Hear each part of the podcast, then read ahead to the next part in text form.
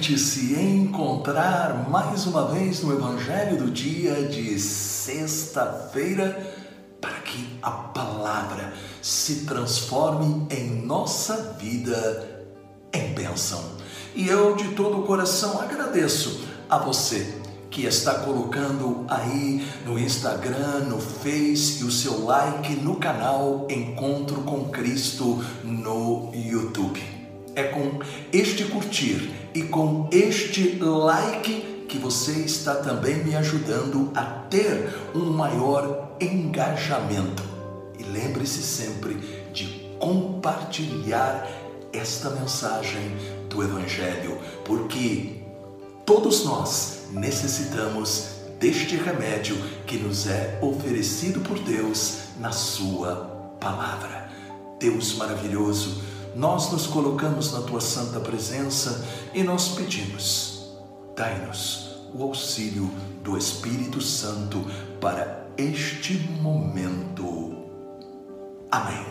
Em nome do Pai, do Filho e do Espírito Santo. Amém. Proclamação do Evangelho de Nosso Senhor Jesus Cristo, segundo São Mateus, no capítulo 22, versículos de 34 a 40. Sabendo os fariseus que Jesus reduzira ao silêncio os saduceus, reuniram-se e um deles, doutor da lei, fez-lhe esta pergunta para pô-lo à prova: Mestre, qual é o maior mandamento da lei? Respondeu Jesus: Amarás o Senhor teu Deus de todo o teu coração, de toda a tua alma e de todo o teu espírito. Esse é o maior e o primeiro mandamento. E o segundo, semelhante a este, é: Amarás o teu próximo como a ti mesmo. Nestes dois mandamentos se resumem toda a lei e os profetas. Palavra da salvação. Glória a vós, Senhor.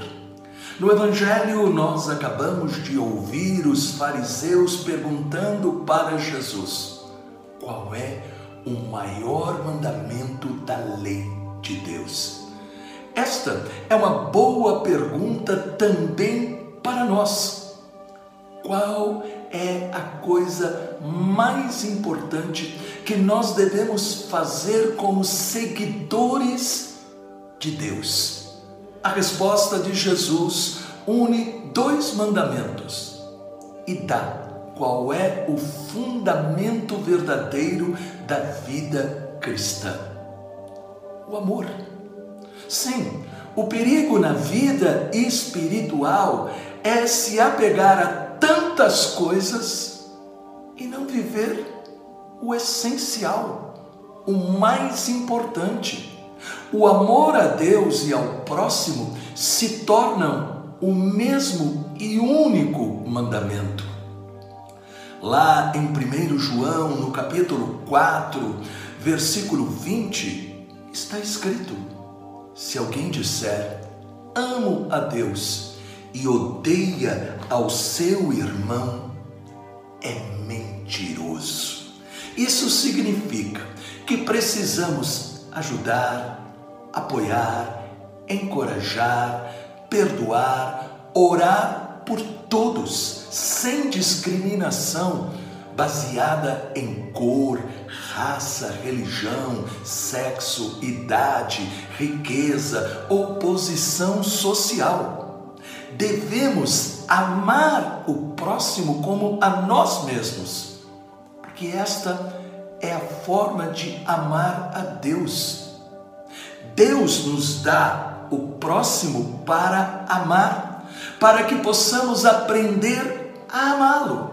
Repare, este amor que Deus diz que nós devemos viver não é humano não é um amor que, pelas nossas próprias capacidades, seremos capazes de viver, mas é um amor sobrenatural.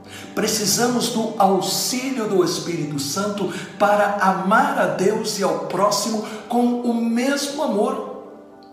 E isto é possível segundo São Paulo nos revela, lá em Romanos 5,5, o amor de Deus foi derramado em nossos corações pelo Espírito Santo que nos foi dado.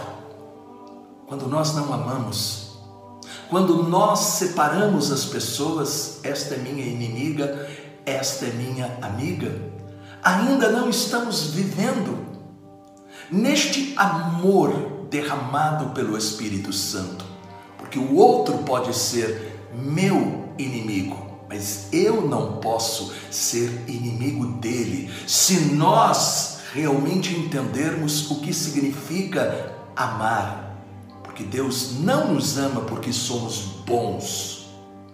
Deus não nos ama por causa disso ou daquilo.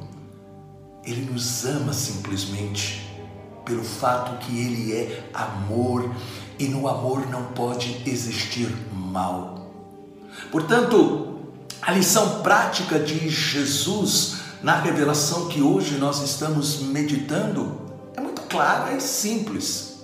Deveríamos ao levantar da cama de manhã, primeiro, sem dúvida alguma, pedir o Espírito Santo e também fazer esta oração: Deus, mostra-me como devo te amar hoje. E durante o dia, através do encontro com as pessoas, Deus dirá: ame esta pessoa. Isto significa eu amo a Deus por amar o outro. O amor a Deus se realiza amando o próximo. Deus maravilhoso, dai-nos o auxílio do Espírito Santo para entender e viver este mandamento que hoje Jesus mais uma vez está renovando em nossa mente e coração. Em nome do Pai, do Filho e do Espírito Santo. Amém. Esta mensagem levantou a sua fé? Então deixe um comentário e compartilhe. Deus te abençoe. Os anjos te protejam e salve Maria!